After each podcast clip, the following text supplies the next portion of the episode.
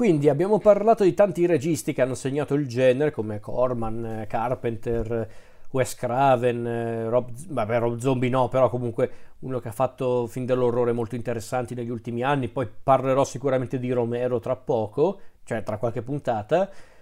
Ma adesso voglio parlare di un regista un po' più particolare perché non si può neanche definire un regista di film dell'orrore, però c'è comunque l'elemento horror in alcuni suoi film e lui lo adoro, l'ho sempre adorato, che è Joe Dante.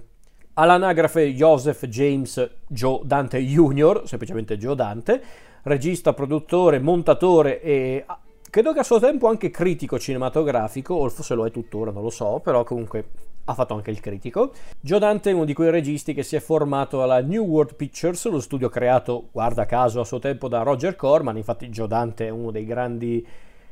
allievi di Roger Corman, un regista che ha segnato anche lui gli anni Ottanta, non ha avuto lo stesso successo di altri suoi contemporanei perché lui comunque era un regista un po' più particolare rispetto anche solo a uno Spielberg con, con cui comunque ha collaborato più volte. È un regista che ama tantissimo il cinema perché infatti Gio Dante ha ammesso più volte che i grandi maestri che hanno segnato il suo cinema sono vabbè, ovviamente Roger Corman, James Whale, Mario Bava, Jean Cocteau, non so in quali, in quali frangenti però bello, insomma, ma anche per esempio Frank Tashlin, regista a suo tempo noto per i film con protagonisti Jerry Lewis e Dean Martin, e Chuck Jones, noto eh, regista, produttore, sceneggiatore, noto per i suoi cortometraggi dei Looney Tunes, e in effetti si vede tanto di Jack Jones nei film di Joe Dante per l'umorismo molto assurdo, le battute brillanti e ovviamente anche eh, le gag inserite anche in contesti tutt'altro che divertenti. E Joe Dante, come dicevo, non è proprio un regista horror, però ci sono comunque film che si possono inserire perfettamente in quel genere. Non tanto magari i suoi primissimi film come Piranha, che è praticamente una sorta di semi-parodia dello squalo di Spielberg, che però comunque è molto carino e molto divertente, Piranha. Piuttosto il film successivo a Piranha si può definire un horror a tutti gli effetti, che è Lululato del, dell'81 con protagonisti di Wallace, Patrick McNee, Dennis Dugan, Robert Piccardo. Vabbè, Piccardo è in tutti i film di Dante, quindi lui è come il prezzemolo, però è un film basato su un romanzo, proprio Lululato, di Gary Brandner, che poi fu sceneggiato da John Sayles e Terence H. Winkless. È un film che ebbe un più che discreto successo, fu elogiato dai critici e dagli, dagli spettatori perché come avrete intuito dal titolo è un film che aveva riportato alla ribalta la figura del lupo mannaro, grazie anche agli effetti speciali e di trucco di Robert Bottin,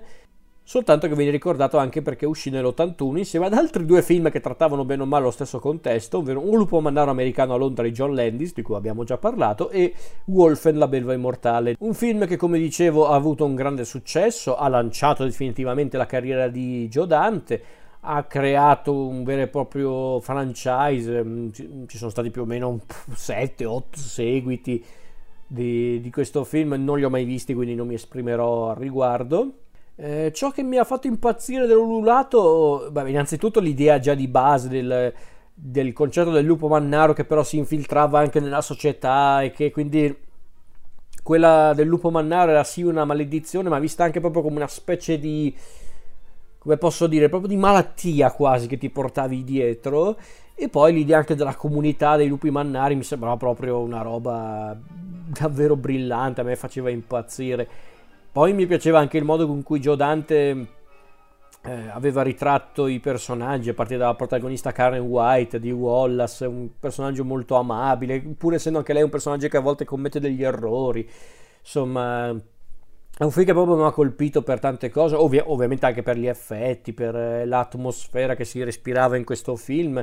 e ovviamente anche per il clima tragicomico, c'è anche tanta ironia in questo film. Ehm, non è però una, una copia di Un lupo mannaro americano a Londra, paradossalmente, sono, sono entrambi degli horror ironici, ma forse Dante su quell'aspetto è stato molto più sciolto nell'unire umorismo e e orrore, appunto l'elemento horror. mentre invece Landis era meno sottile, ma non è una critica a Landis, è semplicemente un approccio diverso. Perché in Lululato l'umorismo c'è, un po' più sottile, ripeto, forse tra i pochi momenti davvero, chiamiamoli comici, cioè quando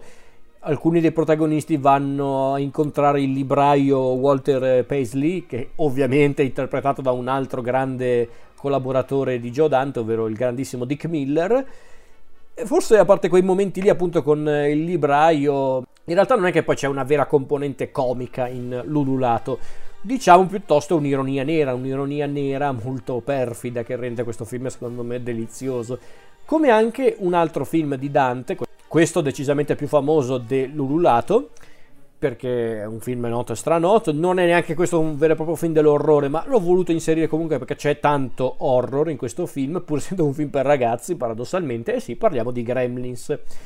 Film basato su una sceneggiatura di Chris Columbus, con produttore tra gli altri Steven Spielberg.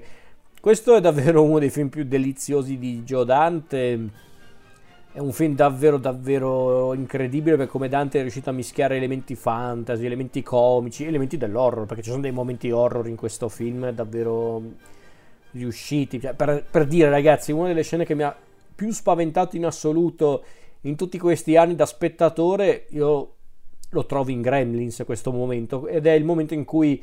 quando appunto ci sono, vabbè non vi racconto la storia, meno male la saprete un po' tutti, però c'è questo momento quando appunto i gremlins stanno cominciando a riprodursi, sono all'interno della casa del protagonista a creare caos e distruzione e la madre del protagonista, la madre di Billy, interpretata da, Fra- da Francis Lee McCain, deve difendersi come, come, può e quindi combatti i gremlins utilizzando essenzialmente gli elettrodomestici, il frullatore, il microonde. E a un certo punto, dopo averne eliminati due o tre con appunto quello che aveva tra le mani, armata di coltelli va a cercare gli altri gremlins nascosti in casa e si dirige in salotto dove viene aggredita da un gremlins che si nasconde nell'albero di Natale, perché è ambientato durante il Natale eh, Gremlins, e già l'idea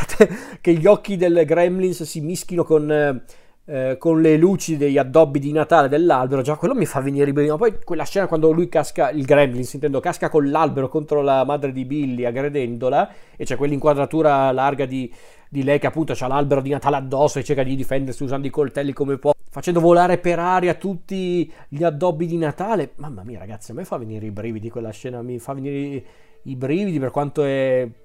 è terrificante, poi sicuramente lì aiuta anche tanto la musica del, del solito impeccabile Jerry Goldsmith, però insomma io ho messo Gremlins in questa selezione non perché è un film dell'orrore, chiariamoci, però sicuramente è un film interessante, ma soprattutto io lo considero comunque un film che in certi punti fa anche un po' venire i brividi, fa, ha molte atmosfere horror. Vi ho appena nominato questa qua della madre di Billy contro i Gremlins, ma se penso anche a tutto lo scontro finale con il capo dei Gremlins, quello col ciuffo bianco, c'ha tante atmosfere horror quella sequenza. Quindi davvero un film molto molto interessante, molto eccentrico, ma anche molto rappresentativo della creatività degli anni Ottanta. E a questo punto io farei un balzo in avanti di anni, del 2009 per la precisione, con quello che secondo me è uno dei film più sottovalutati di Joe Dante che è The Hole, letteralmente il buco, perché c'è proprio questo buco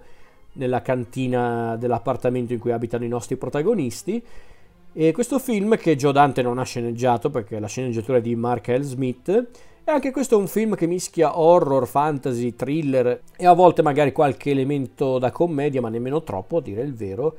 È un film che ha come presupposto l'idea appunto che c'è questo, questo buco, appunto, questa, mm, come posso dire, questa fossa, mettiamola così, e praticamente si scopre nel corso del film che in questa botola c'è l'oscurità, che mm, essenzialmente è un pretesto per parlare del male, quindi questa oscurità si manifesta ai tre protagonisti tramite la cosa che li spaventa di più, che possono essere cose un po' più infantili, come per esempio questo pupazzo dalle sembianze di un clown che, che spaventa il più piccolo dei tre, da, da, cose invece molto più profonde che colpisce invece per esempio il fratello maggiore. Insomma, è un film molto carino, molto carino e onestamente mm, non capisco perché non ha avuto una grande presa sul pubblico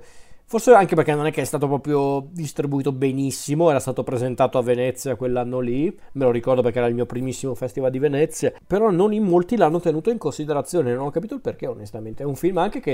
eh, ripesca volentieri le atmosfere dei, dei film dei ragazzi appunto fantasy, horror, tipo quelli che appunto Joe Dante aveva diretto a suo tempo. Non lo capisco perché non ha avuto una grande presa sul pubblico, forse perché davvero era un po' troppo legato a quel genere di film? Non saprei dire il perché onestamente, forse perché davvero, forse era un film che cercava di omaggiare troppo quel genere di cinema e quindi la gente non interessava più, non lo so. Io credo semplicemente che non abbia avuto una grandissima pubblicità, secondo me semplicemente è quello il problema. Io ve lo consiglio, The Hall è molto carino, è molto interessante come film, è anche molto profondo in realtà. E poi infine voglio parlare dell'ultimo al momento film di Joe Dante che è Burying the Hex, anche questo fu presentato a Venezia l'anno in cui fu girato nel 2014, film che Joe Dante ha girato su sceneggiatura di Alan Trezza, con protagonisti Anton Yelchin, il compianto Anton Yelchin, Ashley Green e Alexandra Daddario, oltre ovviamente ad avere nel cast il solito impeccabile Dick Miller in un cameo. Ed è un film che questo simpatico, molto divertente, secondo me non brillante quanto The Hall, secondo me no, però tutto sommato è molto molto piacevole, si guarda volentieri, quindi Joe Dante io lo consiglio perché lui davvero è riuscito a fare un ottimo mix di generi con i suoi film, sia quelli più storici, chiamiamoli storici, come appunto Lululato, Gremlins, a quelli invece più recenti come appunto The Hall e burying the hex.